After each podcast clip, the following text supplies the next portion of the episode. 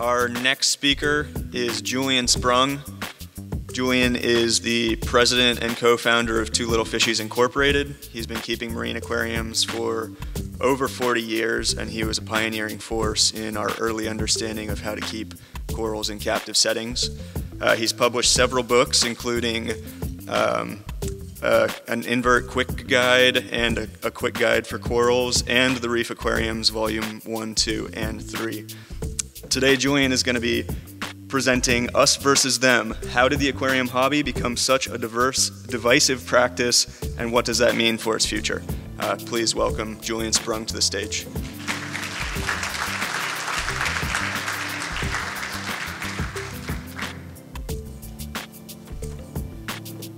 Thank you very much. Thank you, everybody, for coming today. Um, this is uh, going to be a, a, different sort of talk for me. Uh, lately, I've been doing these little stories talks where I discuss um, various topics all within uh, with a common thread. And in some respects, this uh, talk does have that aspect because I am talking about various topics, but it's more concentrated thread here. Um, where I'm really focusing on all of the good about our hobby. That is my intention to really focus on the positive aspects of the aquarium keeping hobby, but uh, being mindful of the fact that not everybody, um, not necessarily even in this room, but not everybody on this planet views the aquarium hobby in the same way. And I want to also mention that I'm going to share some opinions Many of you probably know I'm going to touch upon these topics, and I'll share some opinions that may not necessarily be your own, and it's okay if you don't agree with me. Um, and I also want to say that if I say something negative about a particular group, organization, uh, or even people, uh, it's not because I'm trying to persuade you to feel badly or feel bad about them or have a negative opinion. I'm just presenting a point of view uh, I never want to uh, uh, speak badly of people uh, and give that impression because I think that's ugly. Uh, but I have to show the different points of view about a particular subject. So there's, there's no way avoiding that in, in, in discussing it. So please keep that in mind. And ultimately, my goal in, in discussing this is to um, expose the points of disagreement that affect our hobby uh, that we do talk about on a daily basis if we're discussing the hobby, and then propose that wouldn't it be gr great if we could all look at both sides and understand our common grounds and common goals. So here we begin us versus them. Who are we? We like to think that we are reef conservationists, and I think we are. Some people think that we're raiders of the reef. There was an article written by Mark Derr back in the early 1990s, published in Audubon magazine. It was of that title, Raiders of the Reef. Who would agree that we're obsessive? I know. Collectors is another name that you have to keep in mind as associated with our hobby that is involved. Uh, the collection of marine life by definition is collection, and then we have collections of marine life in our homes. And we get, if you look at a conference like MACNA or, or Reefapalooza or Reefstock, you have vendors selling little frags of corals, each with a different name, and this is very much a collection hobby, like collecting stamps or the birders who collect photographs of birds, there's some common thread there. And maybe we're all a little bit weird freaks, aren't we? So, someone who's not familiar with aquarium keeping could easily be persuaded that something that we do is harmful. It's very easy to make that connection. So, look at a photograph like this. If this was published in a, in a newspaper or in a magazine, what is this guy doing? You know, that looks like a coral reef, and he's just gathering up all these pieces of corals, and he's raping this reef, isn't he? And for those who don't know, that's Joe Yaiullo, who may be here in the room. Uh, he's certainly here at the conference today. Hey, Joe. and thanks for sending me the photo. Um, you know, is he destroying an endangered reef? Or is he maintaining his aquarium? You know, if you haven't seen these photos, it really gives you a perspective of looking at this from a different point of view. The problem is, people really don't understand what it is that we do, and that leaves our hobby and our industry wide open to a lot of interpretation that can be utilized against us. What's happening now in Hawaii, in Fiji, in Indonesia? I could go on for hours and hours on these topics, and I'm not going to. Um, perhaps we'll hear some more from Vincent uh, Chaliers at the uh, banquet uh, on these topics, but um, oh, by the way, turn off your phones. I forgot to do that myself. Turn off the ringers.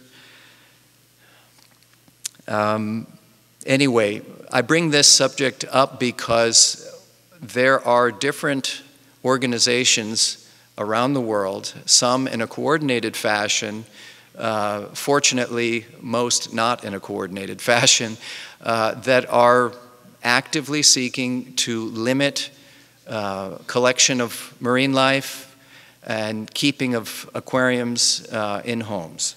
Uh, this has been true for many, many years, for decades in fact, but I, it seems to me that it's more true today than ever. And that's a part of the subject of this talk. On this subject is this word here, credit. And I'm not referring to MasterCard and Visa. I'm referring to recognition that there is value in the collective knowledge of the aquarium hobby.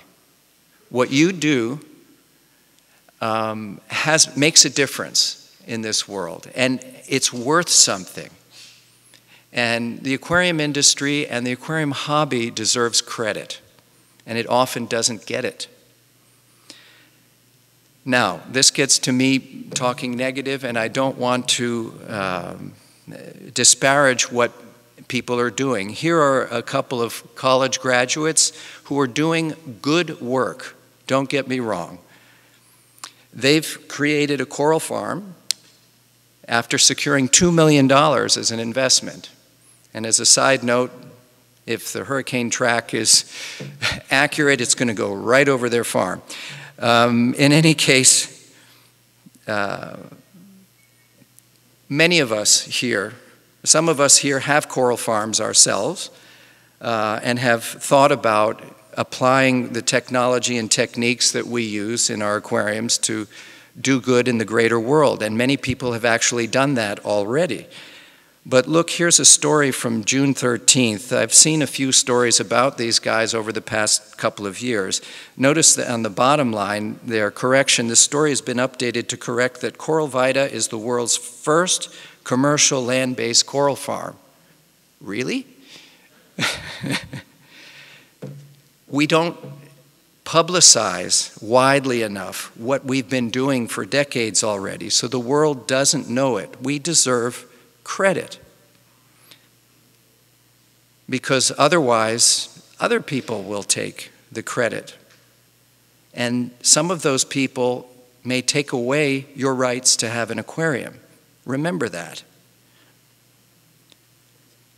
Now, here's another talented person doing good work. I'm not uh, trying to disparage him, but Dr. Dave Vaughan, uh, there have been a number of articles and um, videos published uh, you know, on TV, online, showing the work he's doing with coral restoration, which is wonderful work. But there's this storyline about a eureka moment, finding that breaking the coral down into microfragments causes the coral to heal itself at an accelerated rate. And it credits him with that discovery. And I think back to when I first met him, which was at Harbor Branch Institution when I visited ocean reefs and aquariums for the first time. And I can't explain that. so, anyway, breakthroughs. Just this past week, the Florida Aquarium succeeded in breeding uh, in captivity uh, the endangered pillar coral. Uh, for those of you who may not know it, pillar coral is one of the most beautiful corals that in the world, and one of the most beautiful ones in the Caribbean, certainly. And it was never common in the wild. Um, and nowadays, with corals, uh, especially in the Caribbean, uh, populations having been decimated and declining, uh, the fate of pillar coral in the wild is really, really doubtful uh, uh, that it would succeed. It is very likely to be extinct functionally in the wild, and this is because of the way corals spawn. Uh, they release their gametes into the water, and the eggs and sperm have to find each other. Many corals actually release both eggs and sperm, uh, but the uh, viability of self-fertilizing is, is often very, very low. Uh, so you need to have good diversity of genetics to perpetuate the species, and if the corals are 50 or 100 miles apart, the likelihood of the gametes finding each other is, is zero. So this was recognized, and now that we have, we as an aquarium industry have the techniques down to maintain corals in captivity, and uh, an organization has uh, figured out how to promote corals to spawn in captivity, utilizing techniques that the aquarium industry has uh, promoted, uh, developing lighting systems that can be programmed with computers. See what's happened? Now we have this ability to save this coral from the brink of extinction. And just this week, it was announced that it had happened, they had spawned in captivity, and they're settling out larval corals. So I am thrilled about this. Um, and this was done at the Florida Aquarium in partnership with all of these folks. And of course, you may remember Jamie Craggs, who won Aquarist of the Year in, in just last year. Uh, he really spearheaded this uh, project of figuring out how to promote coral spawning in captivity. Most of us, when we propagate and we have propagate corals and have a coral farm, we do that by vegetative fragmentation. We break them up. We do what Dr. Vaughan uh, was doing. Um, but he, Jamie, really figured out the ways to make the corals uh, spawn, reproduce. There is a rumor, though, that there are other factors, but I can't comment on that. I want to be up here and say to you, thank you because the work that you do in your hobby, and those of you out here in the industry, manufacturers who develop products that make the hobby a better hobby, we're all involved, and we should all be thanked for our work. Now, I don't mean by saying that to take away any credit for the people who just succeeded in spawning uh, those pillar corals. They did wonderful work and they deserve all the credit and the thanks. But it shouldn't go without saying that the aquarium industry is behind this with our technology, our expertise, and oftentimes our funding. CITES. CITES um, is a convention that regulates the trade of endangered species. And it just um, finished an a organizational meeting recently, and I bring it up because it's apparent that CITES is taking a closer look at the aquarium hobby and the trade in marine ornamentals. That's a concern because you would think that the uh, shakers and movers of this convention would base their decisions on real science. That's not necessarily the case. Um, here's a statement. Uh, this is from a couple of days ago from Ornamental Fish International. It's an organization that, that defends the pet industry.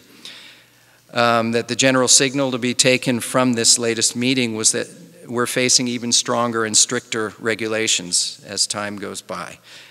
Um, And they didn't mince words. CITES is turning out to be dominated by groundless cl- claims, poor science, or hardly any science at all, uh, in relying on precautionary principle, uh, just to be careful in making a decision. So um, the next conference will be in Costa Rica. And that's a country that proudly announced a ban on the import, keeping, and trade of all non domesticated animals uh, be it for pets, zoos, or for any other purpose. So uh, we're looking at a next CITES convention that may have a strong impact on, on the aquarium trade. We can hope not, but it's a possibility. Here from Svein Fosså, uh, who is, uh, like myself, also an author of, of aquarium books. He was there, um, and uh, you know you can see there is influence in these meetings from um, animal rights organizations. Completely other subject. The world really is round, by the way. Um, this was a, a, great paper several years back uh, demonstrating the evolution of this wonderful pygmy angelfish, the resplendent angelfish. How did it come to be? uh, at Ascension Island uh, in the middle Atlantic. Uh, so it evolved from an ancestor uh, basically like or the same as uh, Centropyge acanthops, which is the flameback or fireball pygmy angelfish, and that fish occurs in the Indian Ocean. This is the range of Centropyge acanthops, all the red lines there. And notice carefully the tip of South Africa there. So you can see how close the natural range of acanthops gets to the Atlantic. And the normal barrier to that crossing is that the water is really cold in the South Atlantic there. But we have this process, and it's a natural process, where you have warm water eddies that travel down the coast of Africa and carry the larvae and eggs and bring them into the Atlantic. And this was a um, collaboration, NASA, Goddard Space Flight Center, uh, where you can look at this. I'm putting this slide here so that you can make notes if you're interested or take pictures and look at this online. Uh, but I'm going to show you just a, a little brief bit of the video, it's fascinating to see it in higher definition on your screen. Here it's a little bit blurry. Perpetual ocean, and it shows the circulation patterns of the seas all over the world. You can see the Gulf Stream there going through the Straits of Florida and then up the east coast of the United States. And we'll go across the Atlantic and see what I was talking about. Almost there. So there, you can see how these looks like currents almost, like uh, hurricanes, but those, okay. So those eddies will bring lots of things into the Atlantic. They have done so many times in history. Uh, here, dolosus is kind of a, an ugly butterfly fish that lives in the Indian Ocean, almost the same exact range as uh, Centropyge acanthops. And take a look at that. That's uh, Chaetodon dolosus on the right, and uh, Chaetodon sedentarius on the left is the Caribbean species. And is there any doubt where the Caribbean one came from? That hasn't been proven scientifically, but I'm sure that it will be someday. Stereonephthya. This looks like an Indo-Pacific uh, coral, um, and there are plenty of species of Stereonephthya lithophyton that look like this, uh, but this one comes from Brazil, and uh, should not be a surprise how, that, how it got there. So what's next? That's the range of the lionfish. Notice it goes all the way to the tip of South Africa. What are the chances that lionfish won't someday migrate into the Atlantic by this route? Personally, I think zero. But they're already in the Atlantic because of us. And that fact is used to disparage the aquarium industry. Just point that out. We could just build a wall, I suppose. Related reading, if you read. uh, these are interesting books on the topic of invasion biology. Where Do Camels Belong is a particularly good one if you have a chance. The New Wild looks at this uh, synthesis in the Anthropocene. The original book is Invasion Biology, Critique of a Pseudoscience, and a more recent one, Beyond the War on Invasives. Very interesting uh, points and counterpoints on a, a very complex subject. And that subject is tied to our pet trade and to the aquarium hobby in particular, and generates a great deal of concern. You hear about it every day or I do at least, maybe because I'm paying attention. Uh, it's viewed politically, psychologically, and to some extent scientifically as one of the greatest threats to life as we know it. Here's a thought for you it's one of the greatest threats to our freedom to have an aquarium. Follow the laws, don't release creatures from your aquarium. Fish sentience and the anti aquarium movements. Okay. I put this up here. I recommend that you read this article that you can find online, Through a Glass Sadly. It's an essay by Bernd Brunner, who's written quite a bit about uh, the aquarium hobby. And you would think that he would uh, write in a more positive light, but he has uh, taken the point of view on the side of animal rights organizations. Um, I want to say that I don't agree with him, but I think that he writes very, very well. Very, um, he, he makes really, really interesting arguments, so I recommend reading what he does write. Animal rights groups use sentience as a point to argue against keeping fish as pets. And they currently are publishing articles uh, promoting the end to the hobby of keeping betta fish, which for most of you know that betta fish are considered a beginner's fish. It's a way that many people get involved in the aquarium hobby in general. So it's no accident that they're focusing their attention on betta fish. They're also aiming to shut down collection of ornamental marine fishes, and they've had some success in pushing back uh, in Hawaii and, and shutting down collection for periods of time and curtailing uh, the methods uh, that are used uh, in collection. And Hawaii is one of the most um, well regulated, um, sustainable fisheries in the world. So they're starting in a place where we could demonstrate uh, scientifically uh, what a positive impact and, and no harm uh, the aquarium industry has. Do animal rights organizations really believe that fish never die or suffer in the wild? It's kind of an absurd thought. There are scientists who study fish sentience in a university uh, setting, and it's interesting to see a quote like I've put here by uh, Sonia Rey, who you can look her up. That, that is her area of research. And she, she wrote Whether fishes are sentient beings remains an unresolved and controversial question. Um, from the point of view as a scientist, and I'm trained as a scientist, I understand where she's coming from, but from the point of view as an aquarist and someone who has kept fish, it's kind of an absurd statement she makes there. Um, science must work from the point of view of testable ideas and free of emotional bias, but there are many, many papers scientifically uh, proven, um, you know, showing communication by fish, use of tools, solving problems. So all I can say is what lack of sentience can one imagine?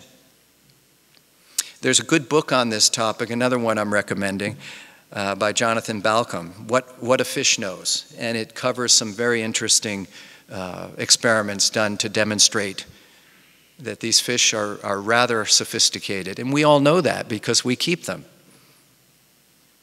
Highlighting fish sentience is not, or is a point of interest to everyone. It's something that, that should really catch your attention and fascinate you. It's not a point to argue that fish shouldn't be kept in aquariums.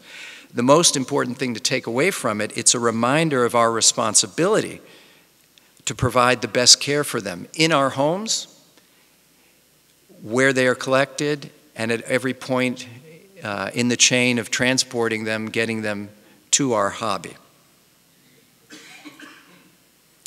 This brings up the subject of bioethics, which is the study of ethical issues emerging from advances in biology and, and medicine. Of course, we are advancing with our aquarium hobby, and that very fact uh, opens up all sorts of questions in ethics. Is what we're doing ethical? I should mention here a side note that Dr. Bruce Carlson just uh, completed an article. I don't remember whether it's going to be in the latest edition of Coral Magazine, I think so, uh, about long lived corals in captivity. And the question proposed by that uh, article is how do we provide for pets that will outlive us? Biophilia, another related topic, means love of life uh, or living systems. Uh, first used by Erich Fromm uh, to describe a psychological orientation being attracted to all that is alive and, and vital. How many of you understand this idea? I, don't, I can answer for you, it's all of you. Um, so, it, the hypothesis of biophilia suggests that humans possess an innate tendency to seek connections with nature and other forms of life, and that was uh, elaborated by uh, Edward O. Wilson uh, in a book on that same. the title of the book was the, the same word. So, yeah, who is the managing partner at Abiz? You can find him out here. Uh, but uh, Many of you have other pets aside from your reef aquarium. How many of you have dogs or cats? Quite a few. Grow plants, keep orchids? Quite a few, I imagine. Yeah. Do our pets ever really love us or they're just there for the food? Hmm. I think there's genuine affection. We aquarists are biophiles. Animal rights organizations love animals too. People who are members of animal rights organizations, I should say that, love animals too. But they're not biophiles. In fact, their objective is to prevent biophiles from having animals in their homes. It's yin and yang. Should we stop keeping pets? Some people believe so. So biophiles associate with plants too, of course, and we reef aquarium keepers, we create whole ecosystems in our homes. I don't know how many of you remember uh, the late Dr. Oliver Sacks, if you may remember the movie, movie Awakenings. He has written a number of books, and, and this, these few quotes in the next couple of slides um, caught my attention because they relate. He said, As a writer, I find gardens essential to the creative process. As a physician, I take my patients to gardens whenever possible. All of us have had the experience of wandering through a lush garden or a timeless de desert, walking by a river or an ocean or climbing a mountain, and finding ourselves simultaneously calmed and reinvigorated, engaged in mind, refreshed in body and spirit. The importance of these physiological states on individual and community health is fundamental and wide ranging. In 40 years of medical practice, I have found only two types of non pharmaceutical therapy to be vitally important for patients with chronic neurological diseases music and gardens. Now, it's making a leap, but I believe this also applies to what we do with our aquariums. They are like gardens. Is it wrong to promote the health benefits to humans of keeping aquariums or any pets? It's an ethical question and a valid question. change of topic. Wild caught versus aquacultured. If you look online on Facebook and on uh, reef keeping forums, this topic is discussed on a weekly basis. And we have different players in the aquarium industry that have a financial stake in this question of wild caught versus aquaculture. And I will state for the record that I really like aquacultured and I really like wild caught. I think both have a place and both stand room for improvement. Anyway, choice versus no choice, something that catches my attention when aquaculture is promoted with the idea that it is, on the one hand, removing pressure from the wild reef, and on the other hand, providing uh, an alternative that we should really support instead of wild caught. It's a tricky argument to be making because the organizations that are opposed to the aquarium keeping hobby could care less whether it's wild caught or aquaculture. They just don't want you to have an aquarium. So we really do need to join and be on the same side. Carbon footprint, that's another interesting idea. How much energy are we spending uh, to raise aquaculture marine life? Um, and sometimes the marine life is aquacultured far away and is transported. So it's a tricky argument to say that one is better than the other uh, with regard to its carbon footprint. I don't think that should really be a big part of the argument.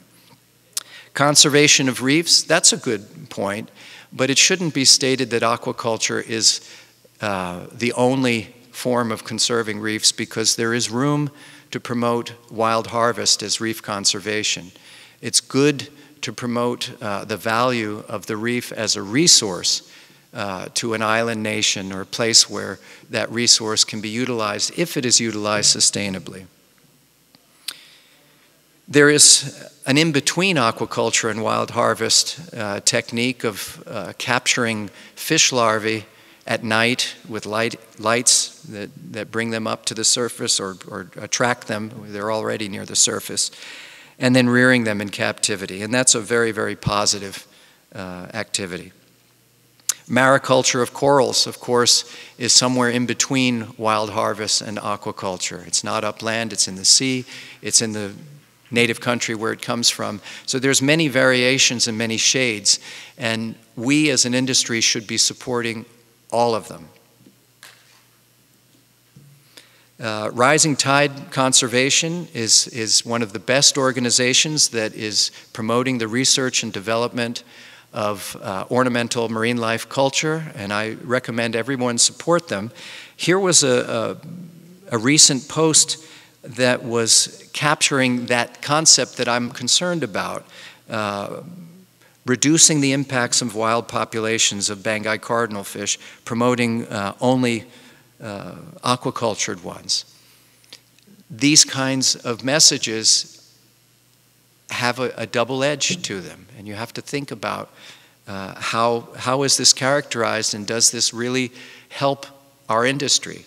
Now, I would say that you can still nowadays buy wild caught Banggai cardinal fish that suffer from a virus that makes them unviable uh, in captivity. They, they only live maybe a few days or a couple of weeks at most, and the aquacultured ones don't suffer from this problem. Uh, so th those topics were covered in the uh, book on the subject of Banggai cardinal fishes. It's a really complex issue too because uh, Banggai cardinal fishes were released in Indonesia and in places that were outside of their native range. And so they are now available as wild caught, but not from the original habitat where, where they theoretically should be protected. So uh, this is a really, really complex subject that was brought up in, in this post. Uh, and I cannot, in a few minutes, just cover every last detail of it. But I wanted to bring it up to show in this us versus them subject how what seems at first a fairly straightforward black and white idea is really very gray and needs careful consideration. Who's right? It's not so simple to say one is right or the, the other isn't. It is a, a mix of ideas. Designer fishes. Do you love them? Do you hate them?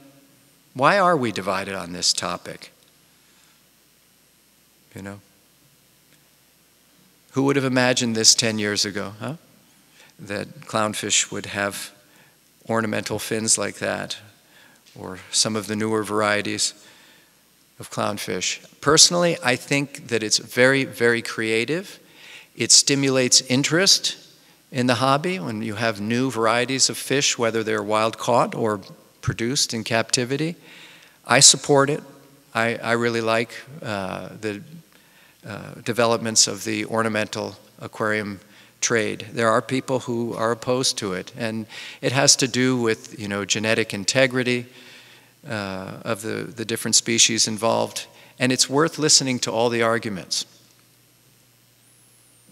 Curios was at one time very much associated with the marine aquarium hobby. When we, before we kept live rock and live corals, we used dead coral skeletons. Um, in any tourist destination in Florida, you can find uh, shell shops like this. What do you think about this? Any reaction in the audience? Horrible, you say. Yeah. We often have a revulsion, a negative reaction to seeing all of these dead organisms as opposed to the living ones we keep in our aquariums. You know, some of them may be endangered, like the nautilus that you see there. Okay? But I want to say something in showing you these pictures.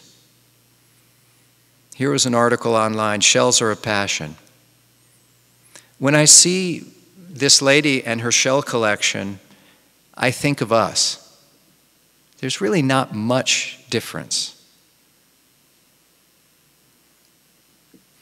Divide and conquer or unite and prosper.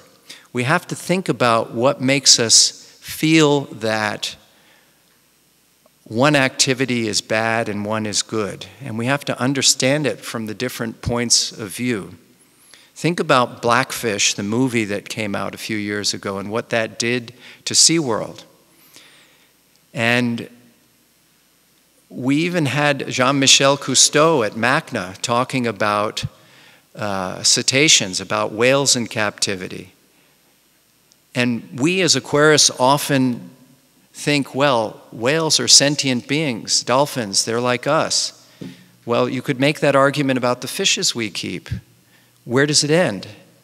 We're all connected. Think about it. That's my topic. if you have any questions, please.